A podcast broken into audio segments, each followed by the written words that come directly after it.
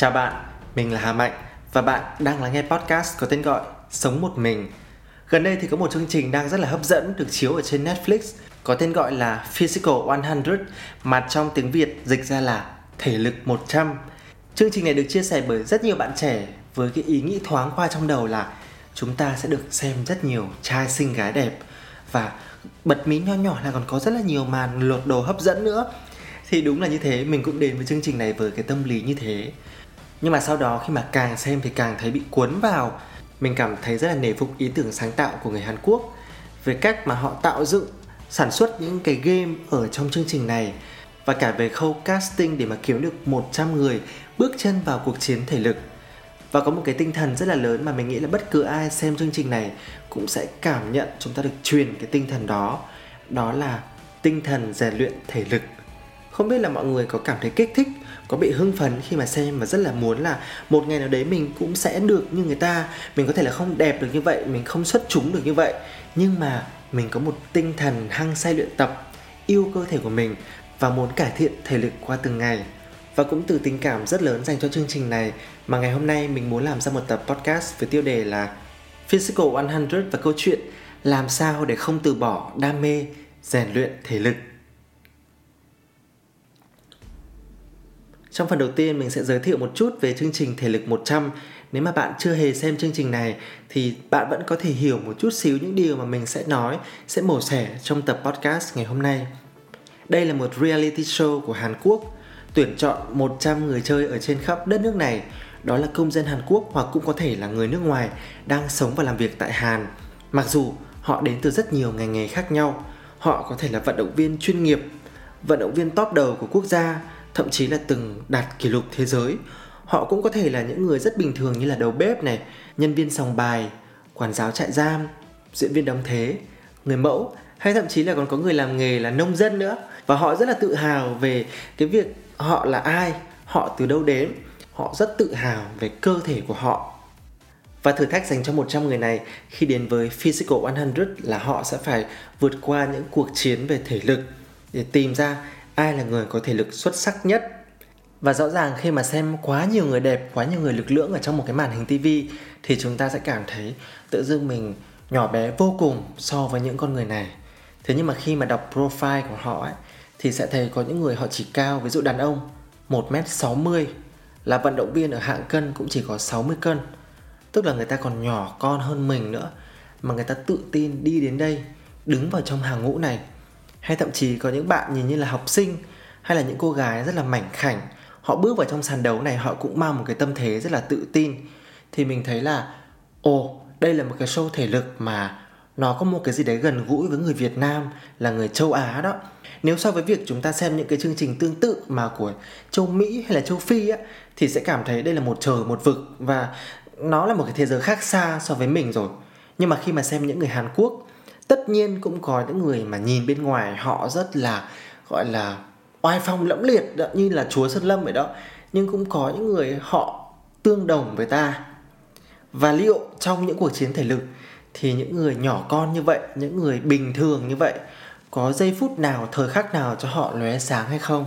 Thì để mà khám phá được điều đó bạn hãy bật cái chương trình thể lực 100 này ra và theo dõi. Để rồi khi mà xem xong thì mình tin là cái khao khát phát triển về thể chất của bản thân, trở thành một con người tốt hơn, trở thành một phiên bản chiến binh mạnh mẽ hơn của chính chúng ta, nó sẽ dâng lên ngùn ngụt. Vậy thì làm thế nào để chúng ta có thể bắt đầu bước chân vào con đường rèn luyện thể lực? Mình với tư cách là một người có 7 năm luyện tập, không ngừng nghỉ. Dù rằng mình không phải là một người vượt trội trong hoạt động thể chất, mình không có một tài năng hay là có một thành tích gì đặc biệt.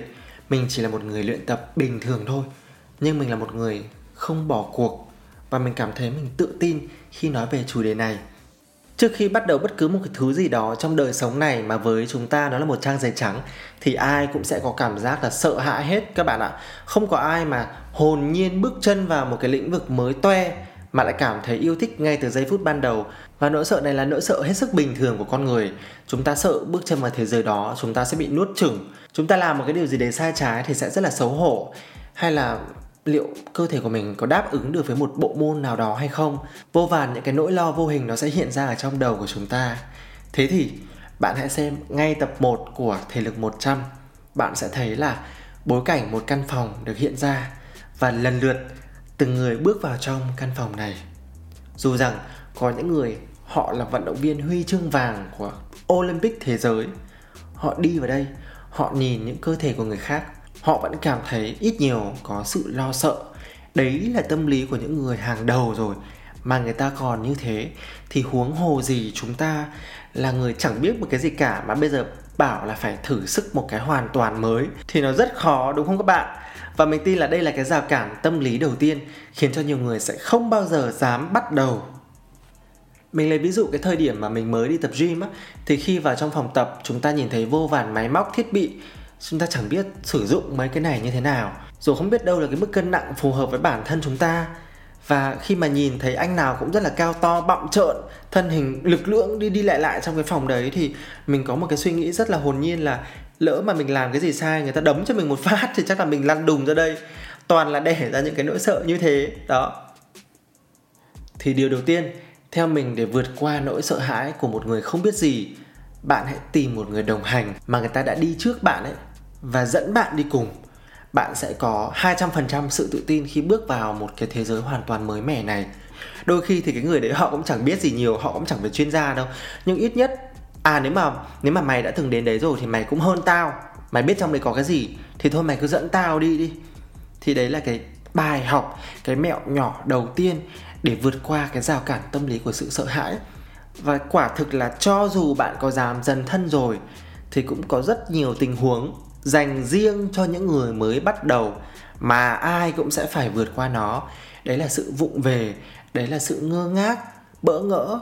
Đấy là những cái lần mà chúng ta làm sai và chúng ta có thể trở thành đối tượng mà, gọi là, hơi quê khi mà thành trò cười cho những người xung quanh. Đấy, thì mình nghĩ là không sao đâu các bạn ạ.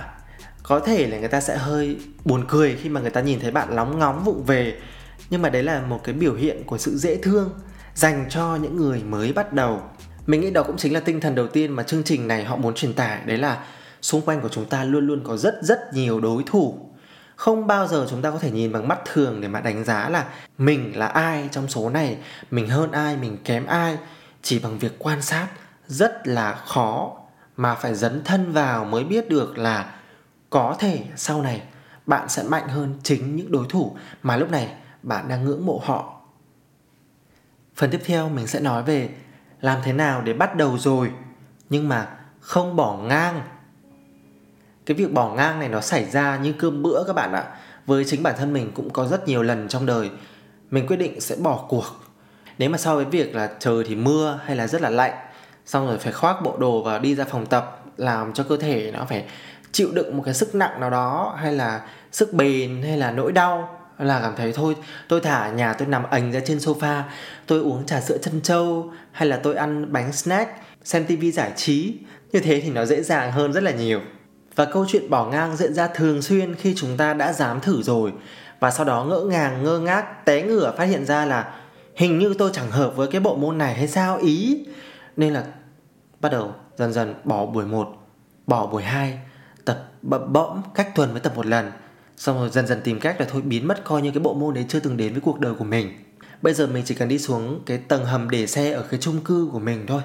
Mình sẽ thấy có rất nhiều xe đạp, thậm chí xe rất xịn, xe rất là mắc tiền, được mua vào cái thời điểm dịch bệnh ấy. Cái thời đấy phòng tập đóng cửa nên mọi người đổ xô đi mua xe đạp. Vâng sau đó thì thôi rồi. Quả nhiên là có một hàng rất dài xe đạp đóng bụi ở đấy, không đạp và cũng không mang đi tặng ai, cho ai hay là thanh lý đi chúng ta nghĩ là một ngày nào đấy, chúng ta sẽ lại dắt chiếc xe này ra ngoài đường để rèn luyện thể lực bằng bộ môn đạp xe ư. Nhưng không, ngày đấy bao giờ đến thì chúng ta chưa biết. Khi mà mình đi luyện tập bền bỉ, kéo dài trong nhiều năm trời, mình gặp rất là nhiều bạn bè của mình. Họ sẽ rất là vui. Mỗi một lần họ mua được một cái món đồ hỗ trợ cho buổi tập mà nó mới có, như là một đôi giày mới, một cái bộ quần áo mới, một cái găng tay mới hay là một cái bình nước mới họ sẽ khoe với những người xung quanh. Để rồi một thời gian sau thấy họ dùng đi dùng lại, cho đến khi nó cũ mềm đi, nó càng cũ thì càng chứng tỏ một điều là người ta rất là yêu thương món đồ đó. Người ta đồng hành cùng món đồ đó trong cuộc sống. Không có gì phải ngần ngại khi mà bạn mang theo bên mình những món đồ trông đã hơi lâu năm rồi. Và đấy là dấu hiệu nhận biết những người rất siêng năng luyện tập. Thế thì quay trở lại với cái câu hỏi là, làm thế nào để chúng ta không bỏ ngang bởi vì là có thể bạn vẫn chưa tìm ra được tiềm năng của bạn với một cái bộ môn nào đó mà bạn đã vội bỏ cuộc rồi, thì nó sẽ rất là lãng phí. Hay là bạn cũng thiếu đi một cái nguồn động lực để mà bạn chợt có một cái khoảnh khắc bạn phát hiện ra là à hóa ra đây thực sự là cái bộ môn mà bạn có thể theo đuổi được này. Nếu mà cố thêm một chút nữa thôi, hoặc có một vài cái tiếng cổ động của một ai đó ở bên cạnh nữa thôi, là bạn sẽ làm được cái điều đó. Dần dà bạn sẽ cảm thấy yêu thích nó. Đó, thì đây là cái mấu chốt làm thế nào để chúng ta vượt qua được cái khoảnh khắc muốn bỏ cuộc này không biết mọi người đã từng nghe qua một cái quy tắc có tên gọi là 21 90 chưa? Chúng ta cần 21 ngày để tạo dựng một thói quen và cần 90 ngày để thay đổi lối sống vĩnh viễn từ thói quen đó. Tức là ví dụ bạn muốn bắt đầu đi tập gym, thì nếu như mà bạn muốn có được cái thói quen tập gym, thì bạn nên luyện tập liên tục trong vòng 21 ngày. Khi qua được 21 ngày rồi mà bạn vẫn cảm thấy bạn muốn gắn bó, bạn muốn luyện tập thì lúc này bạn đã tạo dựng được một thói quen về việc đi tập gym. Và nếu bạn kiên trì luyện tập trong vòng 90 ngày thì bạn sẽ cảm nhận rất rõ tập gym đã thay đổi con người bạn như thế nào.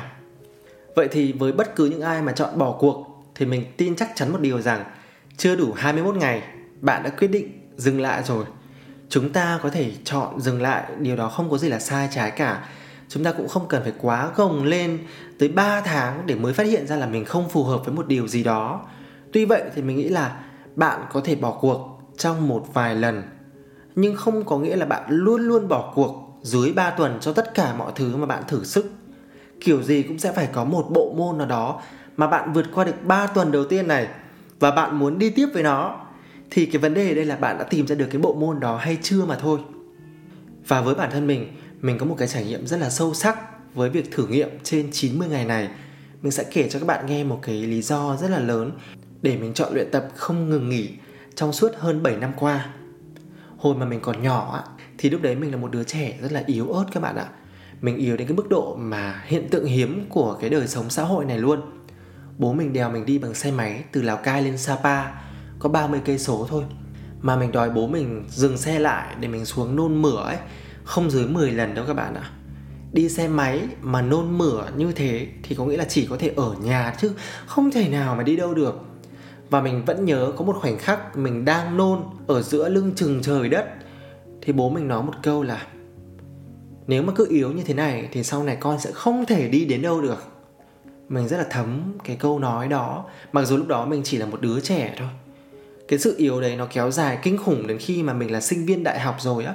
Có một lần mình dẫn bạn bè của mình cũng là đi từ nhà mình lên sapa và mình đã nôn suốt cái chặng đường đó ở trên cái chuyến xe đó khiến cho những người bạn của mình họ kiểu tại sao cái thằng này nó yếu đến như thế? Liệu nó có phải đưa nó đi bệnh viện cấp cứu hay là gì đấy không? Vậy mà sau này mình chọn vào thành phố Hồ Chí Minh để lập nghiệp. Năm mình 24 tuổi, lúc đó mình đang sống ở Sài Gòn, thì mình cũng đối diện với một cái căn bệnh rất là nghiêm trọng và cứ một tuần thì mình phải đi gặp bác sĩ một lần. Mình vẫn nhớ thời điểm đó, hình như thu nhập của mình nó chỉ vào khoảng 12 13 triệu thôi. Và một tháng thì có 4 lần đi gặp bác sĩ. Mỗi lần tiền chữa bệnh và tiền thuốc hết khoảng từ 2 đến 3 triệu tức là nguyên một tháng á, không còn tiền gì để sống hết các bạn ạ một cái người đang bệnh như thế mà mình ăn bánh mì triền miên qua tháng ngày, mình ăn bánh mì để sống.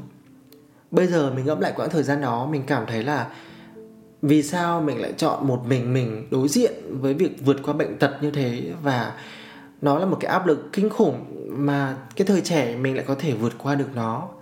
Mình vẫn nhớ có một hôm mình đi khám chữa ở bên bệnh viện đại học y dược.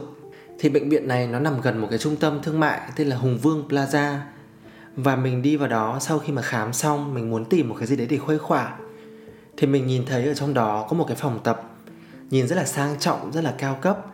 Tên là California Fitness and Yoga Center. Mình đứng từ bên ngoài, mình nhìn vào bên trong. Và lúc đấy mình kiểu mơ ước một ngày nào đấy mình sẽ được đi tập ở một cái nơi sang trọng như thế này. Thì lúc đấy làm gì có tiền để mà vào đấy tập? Tiền mà chỉ để nuôi bản thân, để mà đi ăn một bữa ngon thôi ấy, còn không có sau đó thì mình về nhà và mình bắt đầu đi tìm những cái phòng tập ở gần nhà thì lúc đó mình sống ở cư xá Thanh Đa, có một cái phòng tập rất là nhỏ ở dưới bình cuối á và mình bắt đầu đi tập gym vào năm mình 25 tuổi. Khi mà mình tập thì mình chẳng có ai hướng dẫn cả, mình cũng tự tập thôi nhưng mà mình sẽ hỏi những người họ cũng tập ở đấy là nhờ người ta hướng dẫn cho mình cách sử dụng các cái máy này như thế nào. Và lúc mà mình luyện tập thì cũng là lúc mà mình phát hiện ra là cái thời điểm mà cơ thể con người tập gym mà nó tốt nhất và cảm thấy thay đổi rõ rệt nhất là trước 25. Nhưng mà lúc này thì mình đã 25 tuổi rồi và mình vừa mới ốm dậy.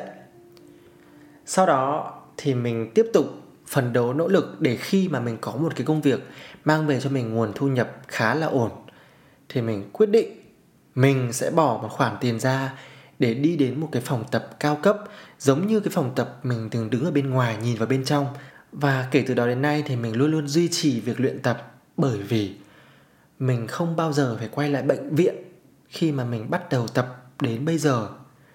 Một cái người mà đã từng có quá khứ ốm đau, yếu ớt và sợ hãi về gặp bác sĩ á, cho đến khi anh ta tìm được một cái giải pháp cứu lấy cuộc đời của mình, thoát khỏi những cái ngày tháng sống chung với thuốc, thoát khỏi những cái cơn sợ hãi khi mà phải nằm lên giường bệnh á, thì anh ấy sẽ bám vào cái hành trình đấy và không bao giờ bỏ nó ra đâu các bạn ạ và mình cảm thấy từ đó đến nay cuộc đời của mình khác rất nhiều. Và đó là lý do mình gắn bó với luyện tập và không bao giờ từ bỏ.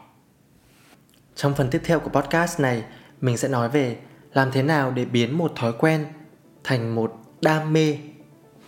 Cơ thể của chúng ta phân ra làm nhiều nhóm mỗi người chỉ phù hợp với một nhóm thể lực khác nhau. Không có ai là mạnh toàn diện về tất cả các nhóm luyện tập được.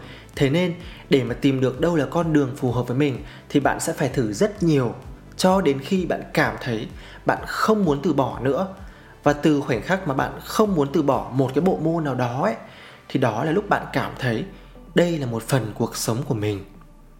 Với bản thân mình thì mình đã từng tập các bộ môn là nhảy này, đạp xe, bơi leo núi chạy bộ tập gym cardio cường độ cao và tập một số bộ môn group X body pump body combat body balance. Mặc dù mình từng luyện tập rất là nhiều nhưng mà nói là để gắn bó trung thành thì chỉ có 3 bộ môn thôi. Đấy là tập gym tập cardio cường độ cao mà cụ thể là bộ môn Storm, tập Body Combat. Và bên cạnh đó thì mình tập thêm Body Pump và Body Balance nhưng mà không thường xuyên bằng. Ngoài ra cũng có những bộ môn mà không hợp, nhưng vẫn cảm thấy rất là hữu ích. Đấy là bơi và đạp xe. Đây là hai bộ môn mà một khi bạn đã biết một lần trong đời thì bạn sẽ không bao giờ quên được. Những cái bộ môn mà bạn đã cảm thấy hợp rồi và bạn tập nó trong nhiều ngày tháng thì sẽ đến một thời điểm bạn hoàn toàn có thể tự tập được nó ở bất cứ đâu thậm chí có những bộ môn bạn không cần dụng cụ, bạn chỉ cần một cái video có một ai đó hướng dẫn cho bạn thôi ví dụ như là body combat hay là yoga vậy thì tại sao mình lại dùng cái từ đam mê cho việc luyện tập, mặc dù mình hay là rất nhiều người khác chúng ta chỉ luyện tập vì sức khỏe của mình thôi, chứ đâu đến nỗi mà chúng ta đi thi đấu hay là chúng ta trở thành huấn luyện viên mà phải dùng từ đam mê, đúng không? Nhưng mà theo mình, đam mê nó sẽ đến khi mà ngày nào bạn cũng cảm thấy bạn muốn được làm cái điều đó và bạn sẵn sàng từ chối tất cả những cái lời mời gọi quyến rũ đầy hấp dẫn, nhưng mà bạn sẽ phải bỏ tập ví dụ như mình đã rất nhiều lần mình từ chối những cuộc tụ tập đi chơi hay là ăn uống nhậu nhẹt bởi vì mình cảm thấy nếu mà mình không tập thì mình rất là có lỗi với cơ thể của mình. Nếu bạn là người thường xuyên chọn nhậu nhẹt sau giờ làm thì bạn sẽ biết rất là nhiều những cái quán nhậu ngon và rất là nhiều những cái cộng đồng mà chúng ta gọi một cái từ là after hours, tức là thích uống bia, thích nhậu nhẹt, sau giờ làm để mà giải trí. Đó là một thú vui nhất thời và nó cũng không có gì gọi là quá sai trái cả. Nếu bạn cảm thấy có thể giúp bạn giải tỏa áp lực trong công việc, thế nhưng mà mình cũng cảm thấy rất là mừng là cũng có một cái nét văn hóa khác. Đó là văn hóa đi đến phòng tập sau giờ làm. Câu chuyện nói về niềm đam mê trong luyện tập thì mình cũng đã từng kể về người bố của mình. Hiện tại, ngay thời điểm mình thu âm podcast này thì bố mình đang đạp xe xuyên việt rồi. Nhưng hôm nay thì mình muốn nói về câu chuyện mẹ của mình. Mẹ của mình đã từng đánh cầu lông trong vòng 15 năm Và chinh phục rất nhiều giải thưởng đánh cầu lông của tỉnh. Và có những thời điểm mà Ví dụ đó là những ngày mà ai cũng bận rộn Như là ngày Tết, lễ Tết chẳng hạn Thế nhưng mà vẫn luôn có một người phụ nữ đi ra sân cầu Và chờ xem có đồng đội nào đến hay không Để cùng có một trận cầu. Thì đó chính là mẹ của mình. Mẹ của mình truyền cảm hứng đánh cầu lông cho rất nhiều người phụ nữ ở trong khu phố. Và khi mà mình, mỗi một lần mình thấy mẹ mình đăng một bức hình mà đứng lên cái bục nhận giải ở cái vị trí chính giữa, cái ô mà cao nhất ấy, dù là đánh đơn hay là đánh đôi, thì mình cũng cảm thấy thứ nhất là mình tự hào, thứ hai là mình yên tâm vì mẹ của mình luôn luôn biết cách chăm sóc sức khỏe.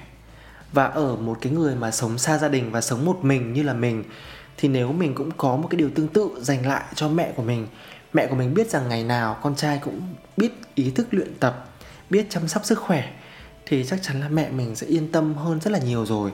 Đó cũng chính là lý do vì sao ngày trước khi mà mình bị bệnh á, thì mình đối diện với bệnh tật một mình. Thì bây giờ khi mà mình đã sống tốt, sống khỏe, thì mình cũng muốn cho người thân của mình thấy được là à hãy yên tâm, vì con sẽ không bao giờ bỏ điều này ra khỏi lịch trình sống mỗi ngày. Trong phần cuối cùng của podcast này, mình sẽ nói về một cái từ khóa nó hơi ngược lại với tất cả những điều mình nói từ nãy đến giờ, đó là từ bỏ, không xấu. Bởi vì dù cho bạn có chọn luyện tập bộ môn nào đi chăng nữa, bạn có là quán quân của chương trình thể lực 100 đi chăng nữa, thì cũng sẽ phải đến một thời điểm trong đời bạn sẽ phải dừng lại bộ môn đó. Tuy nhiên với tất cả những con người như vậy, thì mình có thể chắc chắn một điều là họ sẽ không dừng lại cuộc đời luyện tập của họ mà họ sẽ tìm được một cách khác. Điều quan trọng là chúng ta đã có cả một quãng trong đời để được làm cái điều đó rồi, được sống với niềm vui, niềm đam mê, được yêu thương cơ thể của mình. Thì không có gì đáng tiếc nếu đến một ngày kia ta phải dừng lại cả.